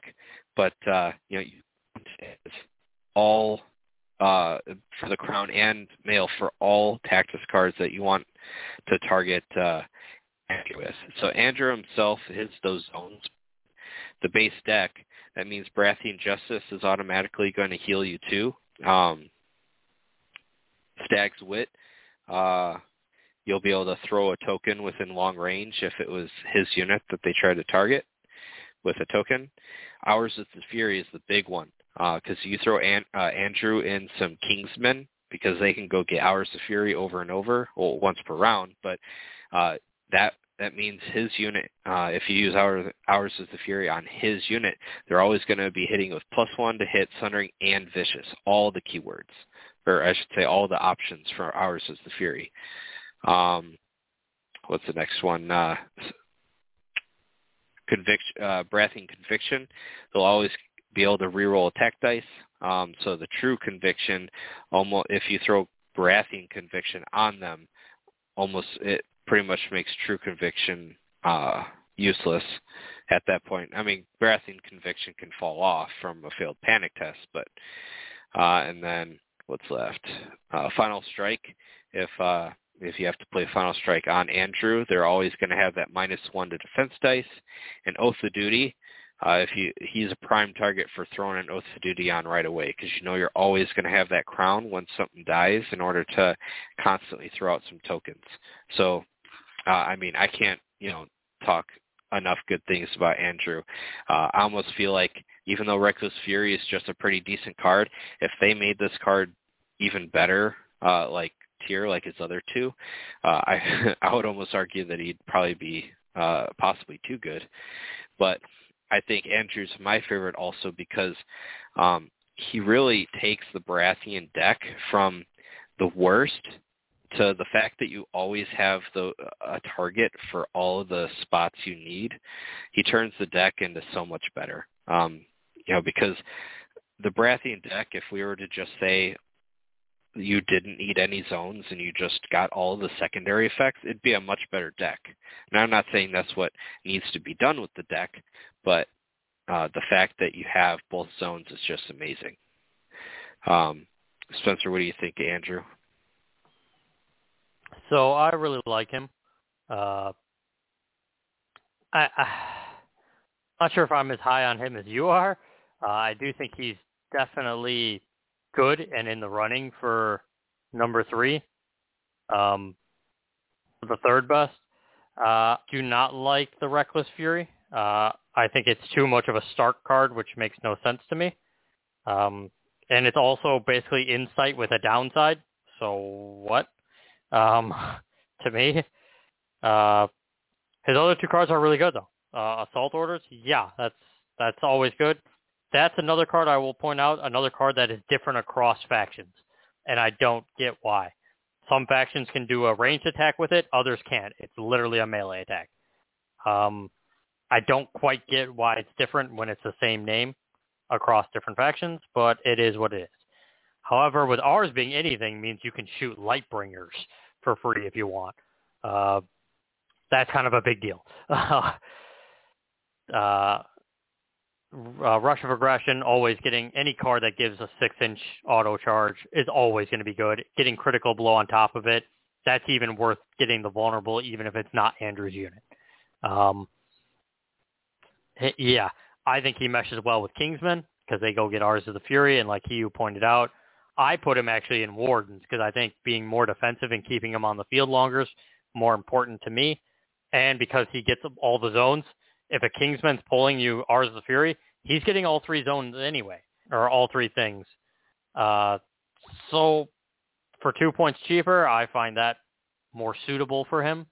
Uh, like you kind of said, Baratheon Conviction does kind of met or clash with the uh, true loyalty, which kind of seems odd that he has that in the first place. Um, yeah, I, I I think the true loyalty is the only problem I actually kind of have with this commander though. Uh, the like the field commander, the always having zones. I've had great success with Oath of Duty and Baratheon Conviction actually sticking to his unit. Uh, has been great. I've seen it in the past. Uh, ours the Fury, like you said, Stag's Wit and Just uh, Baratheon Justice working all the time is nice. Uh, he definitely for one unit will make the tactics deck actually feel stronger, uh, noticeably stronger. Um, but it is only for his unit, so there's the limitation to it. Uh, I do think he's, like I said, two great cards in Rush of Aggression and uh, Assault Orders, and one just meh card. I've often actually just pitched it rather than even playing it. Uh, yeah, he, he's a good commander. I, I think he probably is the number three commander. I think, though, it's not a clear number three commander. Who would you uh, argue is uh, uh, close in the running? The uh, the other Renly? Um, I guess uh, we haven't really talked about the the Stormlands, the one that we talked about before. Oh, Lord Paramount. Uh, yeah. No, because his cards are too dysfunctional, in my opinion, for him to be there. Uh, I will say Stannis' rightful heir probably is actually right there too. Uh, for for third. Uh, we didn't talk about Rightful Heir at all, but Rightful Heir actually, I think it might be the most synergized of the tactics cards for one commander. Um, he he's pretty good. I, I actually think he's probably number three. Um, after that, I mean, I would like to say I want to like Charismatic Heir for Renly. He has issues though with his tactics cards. Uh, that mostly that I think they're too weak for what they do. Um, but his commander is amazing. Uh, so I, I just think there's other things that are in the running for him, but I think most most of the Baratheon things have at least one problem. Either like their tactics cards are a little weak, but their commander's really good, and then the opposite. Maybe their commander's weak, but their tactics cards are pretty good. Uh, they don't seem to to mesh as well as you would like. Yeah. So that kind of concludes the commanders. Uh, I'll briefly talk about the uh, tactics deck. So first up, we got Baratheon Justice. When a friendly unit passes a morale test, target all enemies engaged with this unit. They become vulnerable. If you control the male, this unit restores two wounds. Stag's Wit.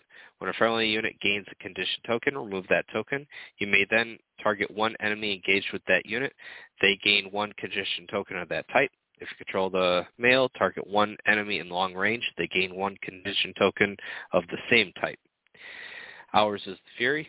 When a friendly unit is performing melee attack before rolling attack dice, choose one. For each zone you control among the crown or letter, choose plus one. So you'll get one initially. You could get all three if you control the letter and the male. Um, so the options are plus one to hit, sundering, and vicious. Sustained assault. When a friendly unit is performing a melee attack before rolling attack dice, if this unit began the turn engaged with the defender, it rolls its highest attack die value. If the defender has more remaining ranks than the attacker, the defender becomes vulnerable. Baratheon Conviction. When a friendly unit passes a panic test from being attacked, attach this card to that unit until it fails a panic test. While this card is attached, this unit counts as having plus one rank from for determining attack dice. While you control the crown, this unit may reroll any attack dice. Final strike. After an enemy completes an attack, for each wound the defender suffered from this attack, one enemy they are engaged with suffers one hit. If you control the crown, that enemy suffers minus one to defense dice rolls against these hits. Then lastly, Oath of Duty. Start of any turn, target one friendly combat unit and attach this card to them to the end of the game. When a friendly infantry or cavalry unit is destroyed, place one order token on this card. When this card has a token, the attached unit gains this unit suffers minus one wound from failing panic tests. While you control the crown, each time this unit performs a melee attack, the defender gains one condition token. So um, starting off with justice, uh, as you've mentioned, Spencer, as others have mentioned uh, online, simply this card just, I think, the easiest fix, which still just makes it an okay card, is to flip the abilities. Um, when you pass, regain two wounds, and if you control the letter, all enemies engaged become vulnerable. Um, Stag's Wit, I personally don't think anything's wrong with Stag Wit, Stag's Wit. It went from, in my opinion, the arguably the worst card in 1.6 to a really strong, great card um, with the ability to, you know, uh, place out two tokens and get rid of one off yourself. Ours is the Fury, arguably the best card uh, along with uh, Final Strike. Um, it's pretty easy to get at least two of these abilities, and in some cases you only need two. If, uh, for example, you already have Sundering or Vicious, or if like you hit on threes and you have rerolls, then the plus one to hit isn't as important. Uh, Sustained Assault is the one that's kind of uh, really lackluster. I think because uh, you have gauged with the defender to roll your highest attack die. Um, and you then have to be down ranks to make them vulnerable, which is the most common token uh, for the Baratheons. Um, let's see, Baratheon Conviction uh, is great. It's just it seems to fall off too easy. Um, so I don't know how. I think this card permanently attached with no way to fall off would be too good. But like I said, uh, unless you, again, as we've mentioned throughout this episode, is that if you have uh, R'hllor Faithful, then this card is, you know, probably going to last really, really long. But otherwise, on a lot of other stuff, usually it'll last like a round and then fall off. Final Strike, arguably the best card along with the Ours of Fury. This card can change games. If your opponent like charges into let's say your R'hllor Faithful or something squishy and deals you like eight wounds and then you have the crown and they have to take eight saves back at minus one, um, you know, that's a reaction, meaning that it's about to be your action. If you haven't attacked or activated that unit yet, pretty much you could finish off a unit with this card. And then Oath of Duty, um, it's arguably weaker than some of the other faction cards that attach, but it's it's definitely not the weakest. So overall, uh, I'm fine with this card. I think uh, you know the minus one to damage uh, can really stack nicely with some things, and you know if you do have that crown, uh, being able to just constantly throw out any token you want. Um, uh, has to be to the def- whoever you're attacking with that attack. So obviously engaged because it's a melee, but still, um, I really don't have a problem with Oath of Duty. But overall, as we're kind of saying, this this deck it just needs something uh, to because the handful of games I've played with it, other than like Ours of the Fury and Final Strike, uh, and even then, those cards aren't super useful right away. Like it's usually like turn three, four, or five where you're wanting those cards anyways. But uh, everything else, when I see them and when I draw them, I'm never overly excited about any of it, uh, which I think kind of says something about the deck. Um, it just they just seem like little tiny tools to help you with a little extra here or there. Unlike you know, because I play every faction. I play a lot of Ice and Fire, I play all the factions, and this is the only deck where I feel like that. It's the only deck where I'm like, all right, I got these cards. Uh, every other faction, I draw into, you know, plenty of cards where I'm like, okay, this is useful. All right, start developing my game plan around these cards and how I'm going to maximize my damage and my tactics. Whereas these are just like, they usually don't change my strategy in any way. They're just, okay, if my strategy happens to bring me to these cards, then I play them. Um, Spencer, what do you think? So I would say it's probably the weakest, though I think the other argument is Starks. Starks are in a, not a good spot either for their tactics deck. Um, that being said, yeah, uh, so like going going through the cards, just uh okay. All right, we'll we'll start at basically what you were saying, Baratheon Justice. I feel they needed to flip those two. I needed a more uh, Baratheons need a more reliable heal, and needing to pass a morale test and control a zone to heal two. Uh, it's rough. Um, it's very rough. Uh, there's plenty of times where it's like, I need to heal this unit oh, I passed a uh, panic test. I don't have the letters. Crap, I can't heal with this card yet. Um, it's it can be rough. I, I really wish they had flipped those two, and I think that card still wouldn't be great, but I wouldn't have a complaint at that point anymore. Uh, I feel like the healing is the most important part of the card. Uh, Stag's Wit, it's nice. It's a nice toolbox card. Uh, there have there's only a couple times I think I've gotten to put out two tokens, but uh, going back to where we always have vulnerable options, Baratheon Justice being one of them, so many times because Baratheons have good armor, they're trying to put vulnerables on you. And Stag's Wit is normally for me just remove the vulnerable and put it back on you. Um, it's it's often just putting more vulnerables out, in my opinion. Uh, at least that's what I've seen in most of my games. Uh, Ours of the Fury, as you alluded to, pretty much round one and two, you probably don't want this card. But after round three or round three and beyond, this is a great card. It, it not much you need to say about it. It can do a lot of damage. It's really our big damage dealing card, and a lot of units I think are in the Brass Army are lackluster when it comes to damage, and this is the card that they need to actually push damage. Stained Assault. So pretty much unless you get this card at like turn four, I would say, it's almost never doing me anything. Uh, there's plenty of times I've drawn it turn two and I just have to hold it on till the end of the turn and pitch it because it's just not going to work. Uh, I have used it though at great effect where I've been down to one rank, attack at max rank and vulnerable you. Yeah, I've had times where it actually has worked the way I think it's intended, and I've actually gotten to do some nice swing damage. Uh, it's just, it's very situational. I need to be down really low.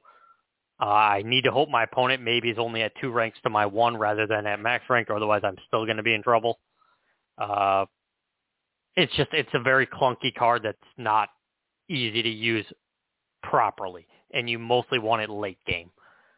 Uh, Baratheon Conviction, you pointed out the main flaw is that it falls off really easy. Unlike you, though, I don't think it would be too good, even if it didn't fall off. Uh, I do wish then one of two things. Either, again, I feel like the reroll is the most important part of this card, and it's locked behind a zone. So either swap the effects, or it needs to be harder to, to fail the panic test.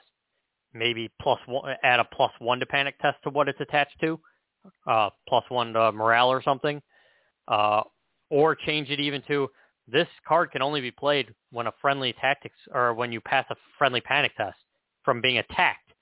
Maybe make it where it's only if you fail a panic test from being attacked. Uh, I've seen people literally, I get this card on after being attacked, and then they crowns at me, and I lose it then. it's like, uh, okay. You know, it, it was harder to put on than it was to take off great. Uh, and it didn't give me great value to begin with. Um, final strike. So I have one story I'll say about this. It, it's kind of situational. I de- generally go if they did less than three wounds, I'm not going to play it. I I want to do more of a swing, a harder swing. So the one story I had is I had hit a screamer unit with Khal Drogo in it, and I had done five wounds to them and they had out activated me, so they said, okay, at the end of the round, I'm going to charge you and hit you. I had 10 wounds left in a Sentinel unit. They knocked out nine after the panic test. And I final striked him back for nine with a minus one, and I had a vulnerable on him. And that completely flipped the At that point in the game, I was done. I had very little options, and this single-handedly flipped the game and I ended up winning the game because of it. Um, killing Khal Drogo with nine hits back. Uh, I got very lucky to survive with just one wound to to play this card. Uh, it was it was very nice, and I've seen this card flip combats. Uh, I will say it, it rarely flips a game for me, but I've seen it flip one-on-one contests where it's like we're pretty even. You hit me good and then I hit you right back with the final strike, and then follow it up with my own attack to either finish you or cripple you. Uh, Oath of Duty, I will say pretty much again, the minus one to failing panic test is nice, and it's something Baratheons need. Do not get me wrong, but when I compare it to any other on death card that's out there, I still look at this card and go, it's the weakest. Uh, I still kind of go, I think the best ability, again, is locked behind a, a zone. Getting able to put out tokens before I do a, an attack. Um, yeah, I find that better than minus one to panic damage, uh, and it's locked behind a zone. So I would say, uh, I would say the Stark one is probably worse, and only because, uh, like obviously if something died like me and you still had the ability to like charge and do all that stuff to get like maximize out of the auto sticks for the Stark one, then yeah, but because it's such like late game when something dies hopefully that uh a lot of the Stark one is not like useful. Uh, I guess I can agree. I can agree actually with that one. Yeah, the Stark one is rough too. um, I would say this is probably better than than that one, uh, but still the other the ones you look at in the game. Worse. yeah, the other ones you look at in the game, you're just like, wow, that's that's a lot better. Um, it is what it is, though. Uh, the tactics deck, in my opinion, I actually think maybe the Starks are a weaker tactics deck, but this is right there. Uh, it's not. It's at a quarter step above it. Um, it's it's got issues, and I think a lot of them are just the problem I have with it is the best part of the card is locked behind a zone, and it's a zone I don't actually want. I just need it for my cards. Um, that that's my biggest Yeah. issue. I think. Yeah, I, I'd agree, and it'll be interesting to see if uh, Simon does anything with this deck. Um, you know, uh, I really don't think it needs like some drastic overhaul. Like every card needs to go back to the drawing board, but uh, I think they most of the cards they could just tweak a little bit here or there, and then I think it'll it'll drastically uh, change the the way the deck operates. But uh, we'll have to see. Overall, um, I think Baratheons are probably one of the weaker factions, but I don't think they're trash or anything. I think uh, they definitely have a lot of strong tools to be a very competitive faction. Um, there's certain things you might have to take in order to compete with some of the really strong stuff, like you know Eldon, uh, Courtnay, uh, Stag Knights. Those are some like the key stuff that you'll probably have to run in most of your lists in order to really kind of help with some of the power um, balance between certain factions. But um, I think you could definitely take Baratheons to a major event and do uh, extremely well depending on your matchups. Um, you just, unlike some factions, you're a little more restricted on what you'd have to run. Um, and you just you would have to play play to the mission, kind of play smart. Um, overall, there's a lot of things a lot of I like about Baratheons, and uh, it'll be interesting to see what kind of comes out in the future for the Renly side of things. Because uh, I know you know Baratheons are basically like two factions in one, um, but uh, you know they kind of make up for that because they do still have a ton of options. Uh, you know, even though like you have to split all the Stannis away from the Renly and vice versa, you know, they still have all that in between and then the amount, let's say for like uh, Stannis side of things still is enough that uh like just the Stannis side of things is almost like its own faction all in itself. Um, you know, they might have a couple less options than other factions, but uh you know, I think uh I think we'll have to see how it goes. I think Baratheons are, you know, have a little uh, a little bit to go, but uh, we'll kind of see. Uh, we only have uh, like 60 seconds left. What's your final thoughts, Spencer? Um, I do think the Baratheons can compete with a lot of things. Uh, I just think yes, the best stuff in the game, the Night's Watch, the Mother of Dragons, uh, some of the crazy Lannister things you can do. Those are the things they can't compete against. I think they can compete very well against almost anything else, though. Uh, they can at least compete. I do think that they are down uh, against everything but Starks. Like they are kind of the underdog, but they can compete as an underdog. Um, I, I do want to see some changes, and I, I kind of hope Simon's at least looking at options. But for the time being, I, I'm still not up. Like I'm not looking to sell my army because they're a bad faction. They're not. They just they're a little more difficult to play now than some other factions, and that's just the way I look at it. And there's nothing wrong with. I definitely agree.